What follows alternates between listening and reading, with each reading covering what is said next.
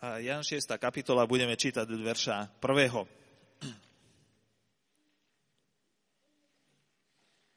Po 15. áno? Tak si správne povedal. Prepačte, my sme sa vrátili z víkendu, celý strategický tím a tak sa tu pomaly orientujeme dnes ráno. Nie všetko ide, ako by malo. A potom odišiel Ježiš na druhú stranu Galilejského mora, Tiberiackého a nasledoval ho veľký zástup, lebo videli znamenia, ktoré činil na nemocných. Ježiš vystúpil na vrch a tam sa posadil so svojimi učeníkmi. A blízka, blízko bola Veľká noc, slávno židovská. Keď teda Ježiš pozdvihol oči a videl, že veľký zástup prichádza k nemu, riekol Filipovi, kde nakúpime chleba, aby sa títo najedli? Ale to povedal len preto, aby ho pokúšal. Aby ho skúšal, lebo sám vedel, čo urobí. Odpovedal mu Filip, za 200 denárov chleba im nestačí, aby sa aspoň máličko dostalo každému. Povedal mu jeden z učeníkov, Ondrej, brat Šimona Petra, je tu chlapec, ktorý má 5 jačmenných chlebov a dve rybičky. Ale čo je to pre toľkých? I rozkázal Ježiš, usadte ľudí. A bolo tam mnoho trávy. Posadilo sa teda, mu, teda mužov okolo 5 tisíc. Na to Ježiš vzal chleby, dobrorečil Bohu a rozdával sediacim, podobne aj z rybičie, koľko chceli. Keď sa nasytili, povedal učeníkom, Pozbierajte nalámané zvyšky, aby nič nevyšlo na zmar. Pozbierali ich teda a nalámané zvyšky, ktoré po jediacich zvyšili z piatich jačmených chlebov, naplnili nimi 12 košov. Ľudia však, vidieť znamenie, ktoré učinil, hovorili, je to naozaj prorok, ktorý mal prísť na svet. Preto Ježiš, keď poznal, že chcú prísť a zmocniť sa ho, aby ho urobili kráľom, utiahol sa zase na vrch do samoty. Toľko z Božieho slova. Martin, poď. Martin Uhriňák je kazateľom v zbore Cirky Bratskej v Bardejove a sme radi, že meral takú cestu ku nám dnes a prosíme, aby si sa k nám prihovoril. Ďakujem. Nie je to až také hrozné, lebo sme z Levis prišli. Dá sa to dať nižšie. Jure je taký nižší človek, takže... A keby si nebol povedal, že niečo tu tak nefunguje, ako máme, by sme ani nezistili, lebo my nevieme, vieš. Takže som rád, že som medzi vami. Pozdraví od uh, ďalekého šaleného východu. Prinášame, ale to nie je až také šalené. Tam to je dobré. A teraz je tam minus 20 asi, takže... No fakt. So, tak neviem, či v Trnave sme sa prišli zohrať, bo tu tiež tak fúči. si zabudli vypnúť ventilátory, sa mi zdá občas. No, tak prinášam pozdravy, lebo bratia povedali aj sestry, že mám pozdraviť, lebo už sa roky za vás modlíme, tak sa aj tešíme, že môžeme sa aj tešiť z toho, že už tu máte oficiálne niečo, také oficiálnejšie, či tak, ako to povedať. Lebo my sme stále brali ako zbor. Tak keď som bratom oznámil, že sa otvára tu niečo nové, oni, že čo sa otvára? Však už je otvorené. Môže sa otvoriť čeličo. No, tak uh, tento text, ktorý sme čítali, je len polčas, ktorý Juraj čítal. Uh, my sme taká športová rodina, aspoň s Maťkom, s môjim synom, sme išli tu okolo City Areny a on hneď, že kto zo zboru hrá Spartaku Trnava? Kto? Nikto asi, že? Či? Zatiaľ, nie, no. A my to stále tak, my sme aj takí fotbaloví fanúšikovia, len na zlej strane to je tak, že môj syn má rád Real Madrid, keď viete, Ronalda a ja mám rád Barcelónu, Messiho. A potom ešte zbore mám s Bayernu Mnichov, to je, to je zlé, to je všetko zlé. Nevieme sa zjednotiť aj na fotbale, nie to ešte v iných veciach. A, tak ale dúfam, že tu sa zjednotíme na Božom slove. A ja budem čítať ešte, keď môžete, tak si to otvorte, lebo prečítali sme len polčas toho textu. Tak tá 6. kapitola Matúšovho Evangelia som si zle otvoril. Jána, nie? Ty si Matúša, či... dobre, som, že Matúša si čítal, som popletený, vidíš teba. Nie, nie, dobre, všetko dobre. Čiže z Jána 6. kapitola, áno. A budeme čítať ešte verše od 24. Ja vám stále poviem, že čo ďalej. Tam koniec tohto verša hovorí, že prišli do Kafarnauma, tie zastupy a hľadali Ježiša a keď ho nenašli, tak povedali, učiteľ, kedy si tu prišiel? A Ježiš odpovedal, amen vám hovorím, hľadáte ma nie preto, že ste videli divy, ale že ste jedli z tých chlebov a nasytili ste sa. A pracujte nie o pokrm, ktorý hynie, ale o pokrm, ktorý zostáva do väčšného života, ktorý dá syn človeka, lebo toto spečatil Otec Boh. Vtedy mu povedali, čo máme robiť, aby sme konali skutky Božie. A Ježiš odpovedal a riekol im, to je ten skutok Boží, aby ste verili v toho, ktorého on poslal. Vtedy mu povedali, aké teda budeš činiť ešte znamenie, aby sme videli a uverili, že čo ty robíš? V naši otcové jedli mannu na púšti, ako je napísané, dali mi jesť chlieb z neba. A na to im Ježiš povedal, hovorím vám, že nie Mojžiš vám dal chlieb z neba, ale môj otec vám dáva chlieb z neba, to je pravdivý chlieb. Lebo tým chlebom Božím je ten, ktorý zostupuje z neba a dáva svetu život. Vtedy mu povedali, pane, daj nám vždy ten chlieb. A Ježiš im povedal, ja som ten chlieb života. Kto príde ku mne, nebude nikdy lačnieť, kto verí vo mne, nebude nikdy žizniť. Ale povedal som vám, že ste ma aj videli, aj neveríte. Všetko, čo mi dáva otec, príde ku mne a toho, kto príde ku mne, nevyženiem. Lebo som nezostúpil z neba na to, aby som činil svoju vôľu, ale vôľu toho, ktorý ma poslal. A toto je tá vôľa, ktorý ma poslal, otcova, aby som nestratil ničoho z toho, čo mi dal, ale aby som všetko vzkriesil ten 7. posledný deň. Lebo to je vôľa môjho otca, ktorý ma poslal, aby každý, kto vidí syna, veril v neho a mal väčší život. A ja ho vzkriesím v posledný deň. Vtedy reptali Židia proti nemu, že povedal, ja som ten chlieb, ktorý zostúpil z neba. A potom od 59. ešte pár veršov.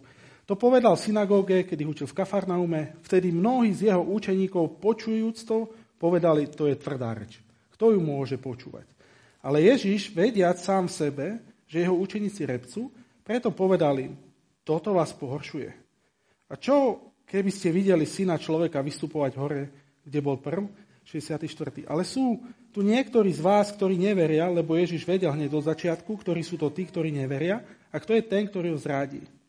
A potom Šimon Peter hovorí, keď chceli všetci odísť, 68. verš. Páne, ku komu pôjdem? Veď slova väčšného života máš. A my sme uverili a poznali, že si ty Kristus, ten syn živého Boha. Tak viacej sme čítali, ale to je Božie slovo, to je lepšie ako to, čo ja poviem, určite. A chcem sa vás opýtať niekoľko otázok na úvod. A kto je podľa vás populárny? Neviem tu v Trnáve, na čom vyfrčíte. Kto je podľa vás naozaj populárny človek? A povedzte mi o nejakom populárnej alebo osobnosti, ktorú vy považujete za populárnu. Nemáte. Vy ste taký nepopulárny. Máš? Koho? Hej, on je taký dobrý. Dobre. My sa, my sa nemáme čím chváliť. A prečo je taký populárny? Hej? On zavidíme, no. Na východ veci trošku dlhšie dochádzajú, ale oni dojdu tam. A kedy je niekto populárny? Keď niečo robí, nejaké dobré kroky a tak. A, a kedy ten človek stráti popularitu? Kedy niekto stráca popularitu?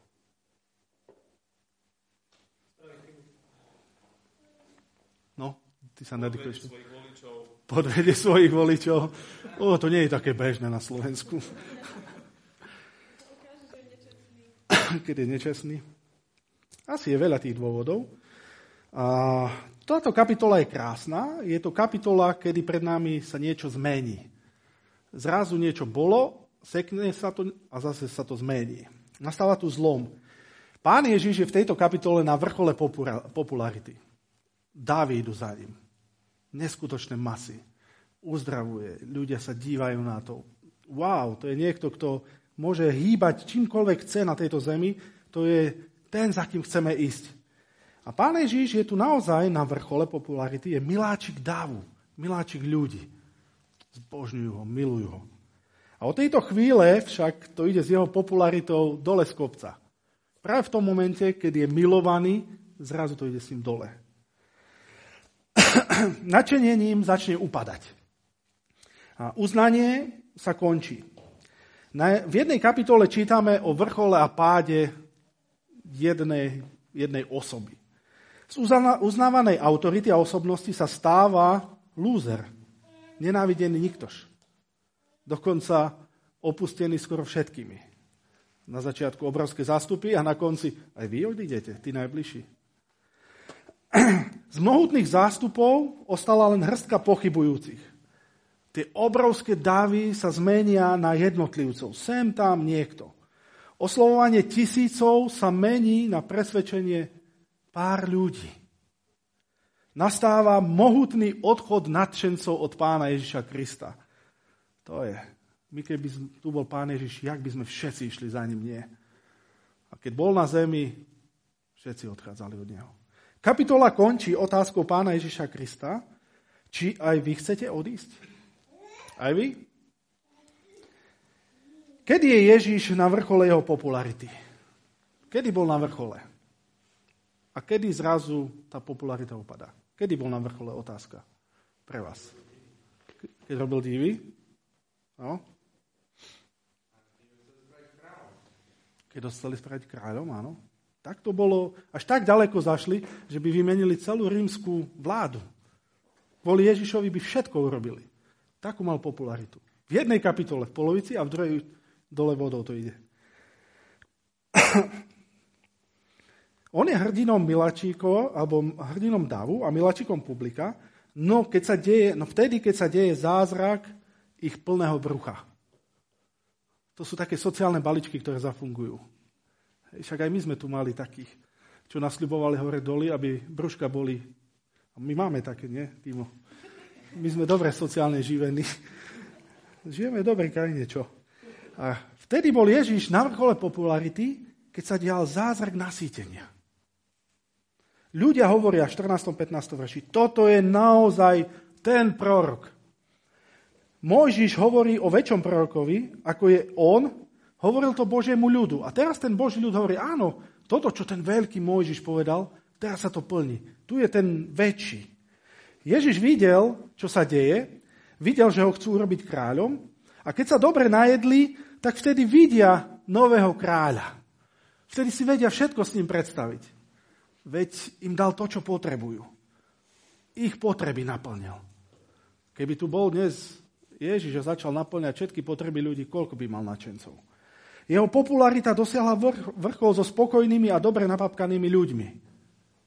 Dobre sa mali, najedení boli. To je ten, koho chceme. Veď čo je vrchol popularity? No byť top, byť jednotkou. Byť ten, za ktorým všetci idú. Ten, ktorý splní to, čo povie. Tu ho chceli ľudia dokonca korunovať za kráľa. No ale pozrime sa na to, ako rýchlo sa z neho stáva najnepopulárnejší človek. Veľmi rýchlo. Kedy sa to stane? No v tej istej kapitole, keď začne hovoriť o duchovnom chlebe, o duchovnom nasytení. O, o tom, ko, kým je on. On hovorí, ja som chlieb pre váš život. On na tomto príklade telesného nasýtenia chce ukázať, čo on urobí, keď duchovne začne cítiť ľudí. Odchod od Ježiša spustí vlastne téma chleba. Vidíte, na chlebe sa ľudia vedia povadiť. Nie je telesný, nie je tu, nie je tu o telesný chlieb, lebo ten ľudí priťahuje. Plné peňaženky, plné brucha, plné stoly, vysoký životný štandard. To ľudí priťahuje, keď im to niekto plní. Ale tu Ježiš hovorí o duchovnom chlebe, ktorý je on sám. Hovorí o vzťahu k nemu. Ľudia zareagovali na jeho slova svojim odchodom. On im hovorí, mňa potrebujete. To je to najdôležitejšie pre váš život. A nie. Brúško. To je to najdôležitejšie pre náš život. A v 41. verši tam čítame, že zástupy reptali proti nemu, lebo, ve, lebo povedal, ja som chlieb z neba. A v 66. verši mnohí z jeho učeníkov ho opustili. Pred chvíľou ho chceli za kráľa a teraz ho nechcú ani vidieť a dokonca je písané, že ho chcú zabiť. Z kráľa v jednej kapitole sa stane ten, koho chcú zabiť, pripraviť o život. Odchádzajú mnohí od Ježiša Krista, aj tí najbližší, a jeho popularita prúdko pada. A celá kapitola sa venuje téme chleba, fyzického a duchovného. Prečo? Čo si myslíte? Tak dnes už nie je bez chleba, mnohí žijú. Ale ešte prednedávnom sa to nedalo. Téma chleba. Chlieb je základná potravina života. Aspoň tak to bolo donedávna. Zdroj obživy, zdroj života. A o tom hovorí pán Ježiš, že nedá sa bez neho prežiť. Bez mňa to nedáte v živote. Pán Ježiš najprv tu rozmnožuje chlieb, ten fyzický, ten telesný. Potrebný pre každodenné fungovanie, musím sa nejako nájsť. Každý nejako je. Dajme si pod ten chlieb čokoľvek. Niekto má rád tú burinu, tie púpavy a neviem čo všetko. A ja to mám rád. Ale no. A niekto má rád mesko, niekto niečo iné. Potrebujeme naplniť tie naše základné potreby života. Chceme sa nájsť, jednoducho nejako prežiť. A na tomto zázraku telesného chleba a nasýtenia sa vyobrazuje, čo je to duchovný chlieb a tá potreba, skutočná potreba pre život človeka. Uh, neviem si dobre predstaviť, že keby pán Ježiš prišiel a čo by dnes rozmnožoval, keď mnohí chleba nejedia, bolo by to veľmi zaujímavé. Keby bolo 5000 ľudí tu na štadióne, tu sa vojde viacej, sa mi zdá. Asi 15, nie? Tak nejako. No, 20 tisíc, čo by jedlo? Tak na východe to je ešte stále tak, že keď idú na štadión, tak si dajú klobasu a párky a pivo k tomu. A tu neviem, tu možno kličky s niečím. Vy ste taký uvedomelejší už v tomto. Ja neviem. Možno ešte si dáte aj vy klobasu občas. A, a dozvedáme sa tu niečo o darcovi chleba, alebo tých, toho, čo je potrebné pre naše prežitie každodenné, pre naše telo, ale i o darcovi duchovného chleba, toho najdôležitejšieho pre našu dušu, pre našu existenciu, pre náš život. Pán Ježiš tu vystupuje ako darca, ale aj ako dar. V jednom texte dar aj darca. Tak najprv sa tu deje zázrak rozmnožovania telesného chleba. Je tu pán Ježiš, ktorý dáva. On štedro dáva. A potrebujeme si niekedy uvedomiť, že máme veľa. Vieš, že máš veľa v živote? A vieš, čo všetko máš? Niekedy na to zabúdame. Že máme veľa a máme dosť. I že za ním ide veľký zástup, čítali sme v 5. verši. On vidí. On spoznal ich potrebu, vidí ich hlad, on vie, čo potrebuje. A toto je veľmi dôležité, že Kristus vidí každého jedného z nás. Vidí, aká je naša potreba. Ježiš nie je nevidiaci. To my sme často nevidiaci. Ale on je vidiaci. Ja som mal deda nevidiaceho, tak to bolo veľmi zaujímavé sledovať jeho svet nevidomého človeka. A sú aj také vtípy o nevidiacich, ale to sú reálne. Môj dedo robil v slepeckom ústave a tam išli oproti sebe dvaja slepi a sa zrazili. A jeden druhému nadáva, čo si slepý? Že ma nevidíš. A ten druhý mu hovorí, ty nevidíš, že som slepý? A to sa stalo reálne. A niekedy my sme takí slepí, že nevidíme život taký, aký je. Že čo všetko v ňom máme. Ale Ježiš je ten, ktorý vidí a to, že videl ich potrebu, v ňom vyvolalo ľútosť. Jednoducho tu čítame, že ľud, pohlo to jeho srdcom, keď videl, že sa im niečo nedostáva. Pán Je, pánovi Ježišovi záleží na našich najbežnejších potrebách. To áno, on ich neprehliadne. On sa o nás dobre stará. Pozná i potrebu každodenného fyzického chleba. Pozná potrebu i tohto zástupu, že sú hladní. My by sme povedali, neotravujte Bohom svojim žalúdkom. A prečo nie? Veď ten chlieb v konečnom dôsledku je jeho dar. A ja mu za ňu chcem ďakovať. Potrebujú sa nájsť a ich potreba sa ho dotkla. On má srdce plné lásky a súcitu k tomu, kto má nejakú potrebu. Pohlo to ním a je mu ich ľúto. Potreba človeka jeho núdza sa dotýka srdca pána Ježiša Krista. On pozná ich potrebu a má aj riešenie tohto problému. V šiestom verši on vedel, čítame, že on vedel, čo urobi. On vie o našom probléme a vie aj, čo s ním. A čo s tým? On už vie, aj keď my nevieme. Vie, čo urobí, aj keď niekto iný nevie, ako to vyriešiť. A je veľmi zaujímavé, čo sa tu deje. Pán Ježiš neponúka svoje riešenie hneď, keď to tam čítate. On nepríde a nerieši to hneď. A čo tam on robí? No, veľmi zaujímavú vec. Príde za svojimi učeníkmi a jednoducho sa ich pýta, čo s tým? Čo by ste s tým vy urobili? Nepoznáte ten príbeh? Čo by ste s tým urobili? 5000 ľudí. Čo by ste urobili s toľkými ľuďmi? Myslím, že koutovci nemajú toľko navarené na dnes. Ani nikto z vás nemá asi pre 5000 ľudí navarené, nie? Čo by ste s tým robili? Hladní ľudia preč ďaleko od možnosti si kúpiť niečo. No, to je zaujímavé. On sa ich pýta, čo by poradili, ako by riešili túto situáciu a je to taká skúška pre jeho učeníkov. No, najprv príde za Filipom a pýta sa ho, no počúvaj, kde teraz nakúpime chleba, aby sa títo ľudia najedli? A čo na to Filip? On vypracuje rozpočet a povie, koľko potrebujú peňazí na to, aby mohli nakrmiť toľko ľudí. A vyjde mu toľko, podľa všetkých kalkulácií, že na to nemajú.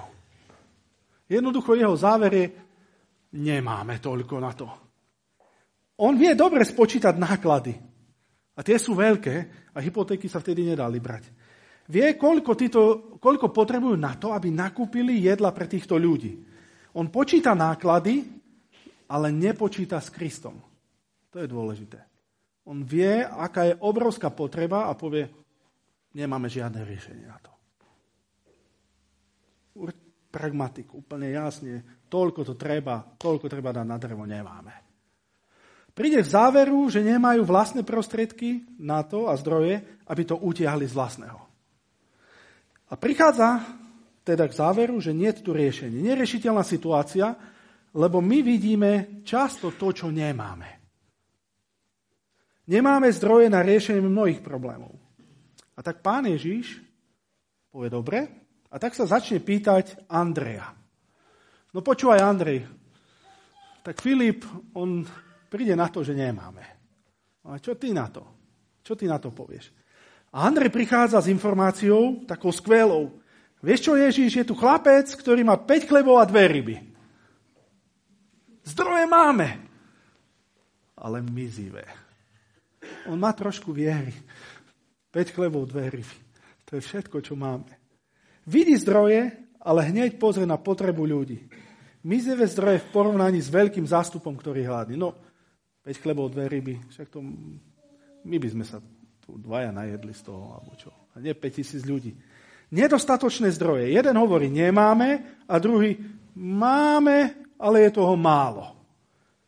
Obrovská potreba, mizivé zdroje. A je zaujímavé, čo on potom ešte tam dodá, Andrej. Ale čo je to pre toľkých? Čo je to pre toľkých? On pozera na to málo, čo majú, ale nevidí pred sebou toho, kto je darcom a ktorý má všetko. Pozera nám svoje mizivé zdroje, na malé zdroje, ale nevidí veľkého Boha. On tiež nepočíta s Kristom. Jeden povie, nemáme, druhý máme, ale málo máme. A tak Pán Ježiš prichádza s jeho riešením situácie. Je tu 5000 mužov plus ženy a deti na jednej strane. Neviem koľko, 8 tisíc ľudí, 10 tisíc tam bolo, neviem koľko. A na druhej strane je tu 5 plus 2. 5 chlebov a 2 ryby. A, takže je tu obrovská potreba a malé zdroje. Ale veľký Boh. On berie to naše málo do svojich rúk a začne to rozmnožovať. I to málo, čo máme. Tie naše úbohé zdroje sú tak v tých najlepších rukách. V Ježišových rukách. Keď mu dáme tie naše mizivé zdroje, to málo, čo máme do jeho, do jeho rúk, tak sme svetkami vždy zázraku. A čo sa vtedy deje, keď dáme veci do Božích rúk? To málo neubúda, ale pribúda. Deje sa zázrak rozmnoženia, lebo v Ježišových rukách nikdy nič neubúda, ale naopak rozmnožuje sa a pribúda. On je pán, on používa jeho stvorenie pre naplnenie potreby jeho detí. On môže so svojím stvorením urobiť čokoľvek. Môže somárom zastaviť kráľa, môže velerybou zachrániť Jonáša, ktorý bol hlúpy a neposlušný. On môže z 5 chlebov a dvoch rýb urobiť obrovskú hostinu. V jeho rukách sa to málo stáva zázrakom rozmoženia. Keď my chytíme niečo do rúk, tak je toho stále menej a menej, nie? No keď režeme chleba, tak zrazu, mm, dž, podľa toho, akých máte hladných synov. Či padne pol chleba naraz, alebo tri štvrte a tak ďalej. Keď e, zoberieme naše finančné zdroje do rúk, keď dáte ženu kreditnú kartu, poviete, máš voľný limit a ide, tak kúpi tebe dačo, no. Sebe nič. Nie. Keď, keď muž má túžbu si kúpiť nejakú veľkú hračku, Všetko sa míňa. Pod našimi rukami všetko, všetkého ubúda, všetkých zdrojov. Ale nie v Božích rukách. My keď vezmeme niečo, nikdy to nebude pribúdať, vždy to bude len ubúdať. Veď len sa pozrieme na bežný život, aké to je. Naozaj všetko v našich rukách skôr stráca. Aj tá moja žena pri mne stráca. Lebo keď ja ju vezmem do svojich rúk, chúďa, väčšinou som sebecký človek. Chcem pre seba. Ale keď je v Božích rukách, tak niečo sa deje v jej živote. A tak je to s nami. V našich rukách, v našich rukách sa ničomu nedarí. Vždy to bude len ubúdať. Všetko v našich rukách ubúda. V nich je málo. Len v Ježišových rukách sa deje ten zázrak rozmnoženia a pribúdania. V nich nie je málo, ale veľa. On dokáže z toho mála v našom živote, čo mu dáme, urobiť niečo zácne. To málo v rukách Ježiša sa stáva mnohým. A aký výsledok toho je, keď Ježiš berie niečo do svojich rúk, keď zoberie to naše málo, čo mu dáme? Aký je výsledok? No čítame, že najedli sa všetci, všetci sa najedli, a ešte aj zvyšilo. Vstupná investícia bolo 5 plus 2, výsledok bolo 5000 najedených mužov plus ženy plus deti a plus 12 plných košov zvyškov. Toto sa deje, keď dáme veci do Božích rúk. Tie naše malé veci v Kristových rukách nadobudnú obrovské požehnanie. Možno si ty povieš, keď pozeráš na svoje zdroje, schopnosti a sily, že je to málo. A si povieš tak ako Andrej, čože je to? Je to dosť na to, aby sa to v Ježišových rukách premenilo na veľké požehnanie. Keď to máš vo svojich rukách, je to málo. Keď to budeš držať vo svojich rukách, vždy toho bude málo aj pre teba. Ale v rukách Ježiša sa to, čože je to, mení na nasýtenie všetkých a ešte aj zvýšilo. Prečo pán Ježiš kázal pozberať zvyšky? Neviem, či ste sa niekedy nad tým zamysleli. Prečo Ježiš kázal pozberať zvyšky? Aby upratali po sebe? Aby nič nevyšlo na zmar. Presne tak. Pán Ježiš neplitvá a nemrá tým, čo mu dáme do rúk. Ničím, čo mu dáš do rúk, nie je pre neho tak bezvýznamné, aby on tým plitval. Všetko, čo mu dáme, on použije. Všetko, čo vložíš do rúk Ježiša Krista, sa stane zázrakom rozmnoženia. Nepremerá sa z toho nič. Lebo tvoj život v jeho rukách je v tých najlepších rukách a tá najlepšia investícia do tvojho života, lebo vždy bude zisková a nie raz toľko ale nekonečne raz toľko. 2, 5 plus 2 sa zmení na obrovské naplnenie.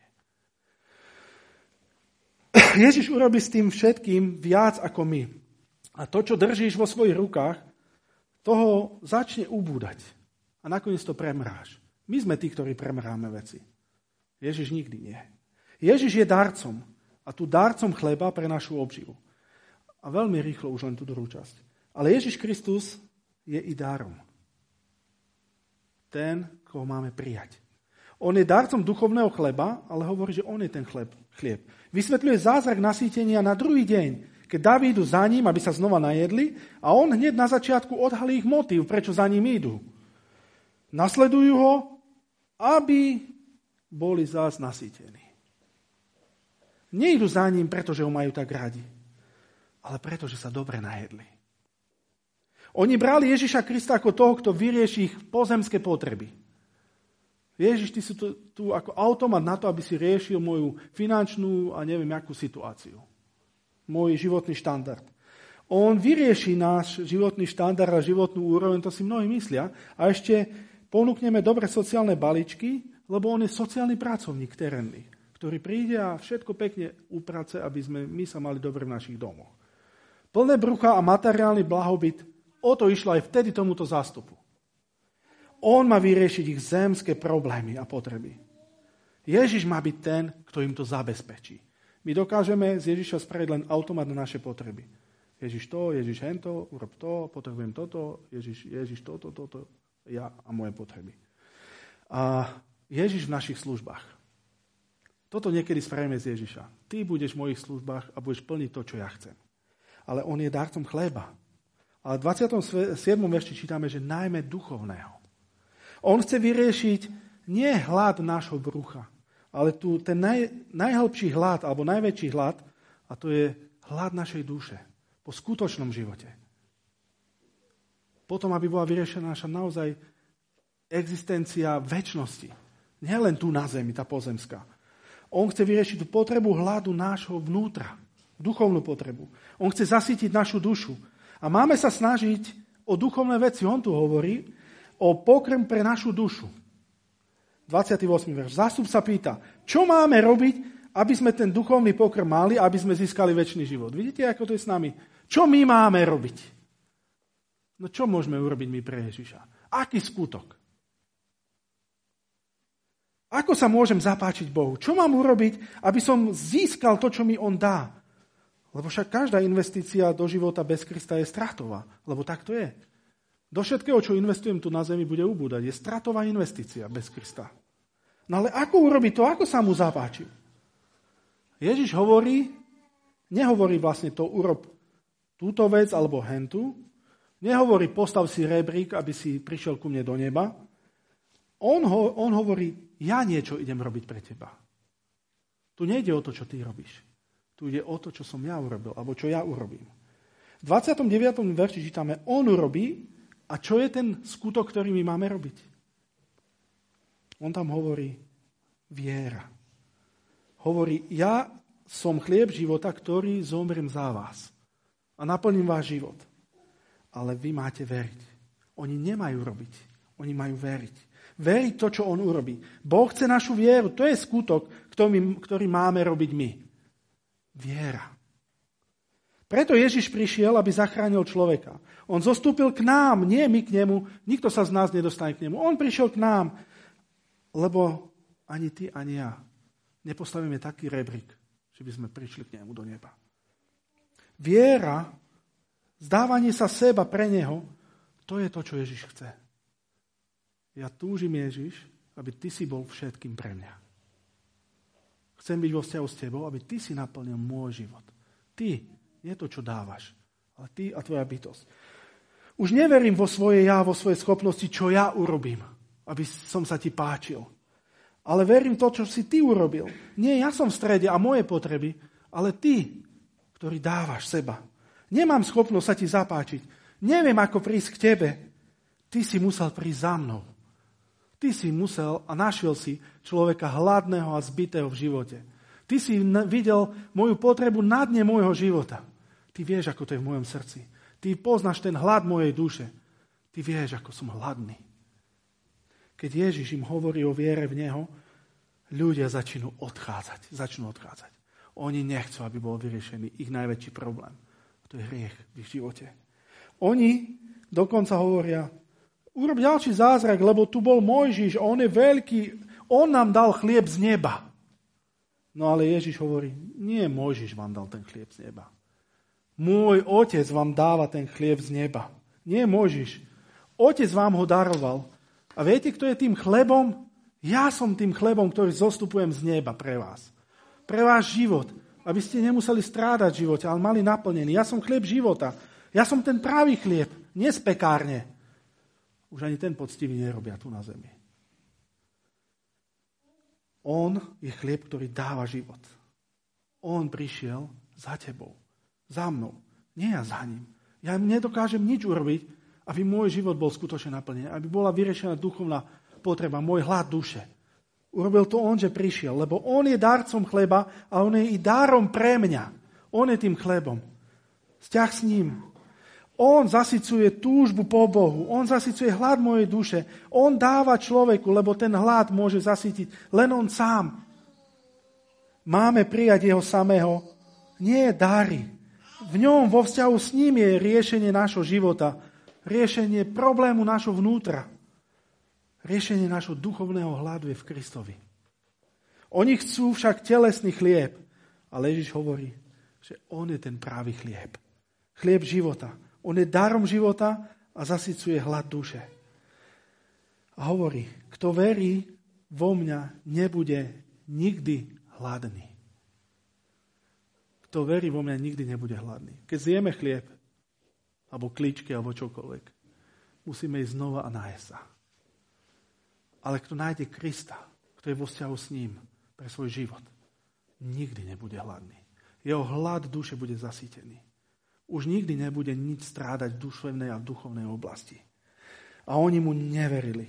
Videli, ale neverili. A sa opýtajú, môžeme sa pýtať, kto uverí? Ten, kto niečo vidí? Veľkého Boha pri diele? Nie. Pán Ježiš hovorí, uverí ten, komu to dá Otec, ako ho privedie ku mne. To je dar, ktorý dáva Boh. Ničím si ho nezaslúžime. To je dar, ktorý on dáva. Ako nás privedie k Ježišovi? Boh privedie človeka k tomu, že spozná, že život je viac ako len plné brucho. To, čo máme alebo nemáme. Čo vidíme alebo nevidíme.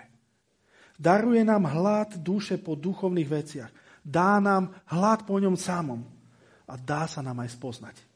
A potom nás privedie k sebe a vyrieši tú najväčšiu potrebu nášho života.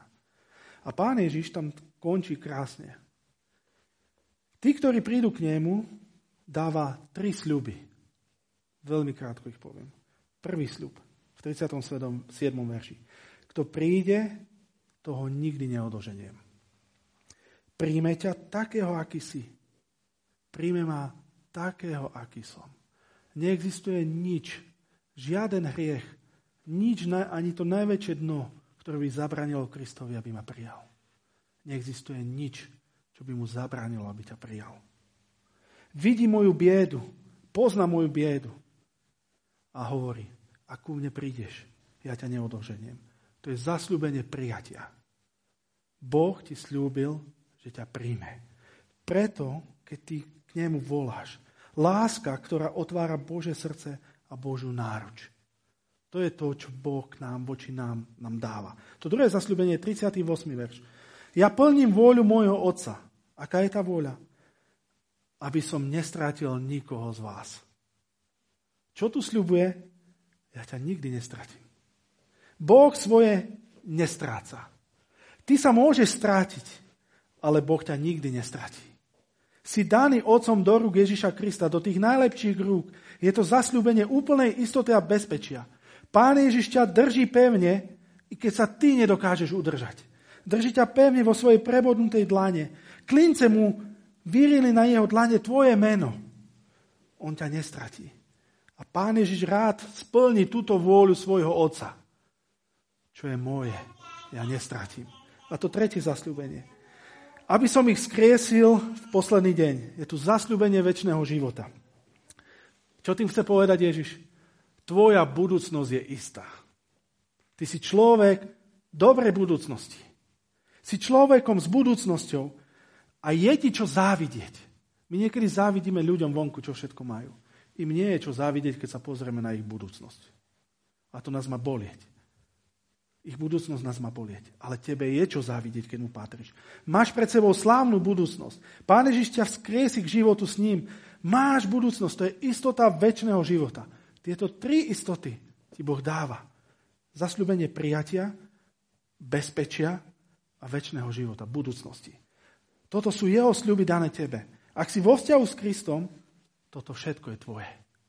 On je chlieb pre teba, on ťa nestratí. Nestratí teba. To je jeho vôľa. Peter na konci kapitoly hovorí, keď sa ich Ježiš pýta, či aj oni odídu. Peter hovorí, kam by sme šli? Ty máš slova väčšného života. Čo tým chce povedať? Nič nie je lepšie ako život s tebou. Nič nie je lepšie ako byť pri tebe. Nič nie je lepšie. Ani pre teba tu dnes. Ty si jediná možnosť pre môj život, hovorí Peter. Ty si jediný, ktorý môžeš niečo s tým môjim životom urobiť. Tvoje slova prinášajú život. Slova o tvojej obeti a láske na kríži. Lebo Ježiš tam celý čas hovorí o chlebe, ktorý sa dá. Prelial si svoju krv a naplnil si prázdno môjho života. Myslím si, že aj dnes máme pred sebou stôl pána. Večera pánova hovorí o tom, že Ježiš obetoval seba pre teba. Jeho krv tiekla práve preto, aby zachránil teba. Z jeho prebodnutých dlání, ktorých on vystrel z kríža, z jeho prebudnutých dlaní tečie život pre tvoj život. A on vystrel z Golgoty, z kríža ruku k tebe. Tam ťa chytil a už ťa nikdy nepustí. Lebo Boh nikdy, nikdy neurobi to, aby porušil svoje sľuby. Amen.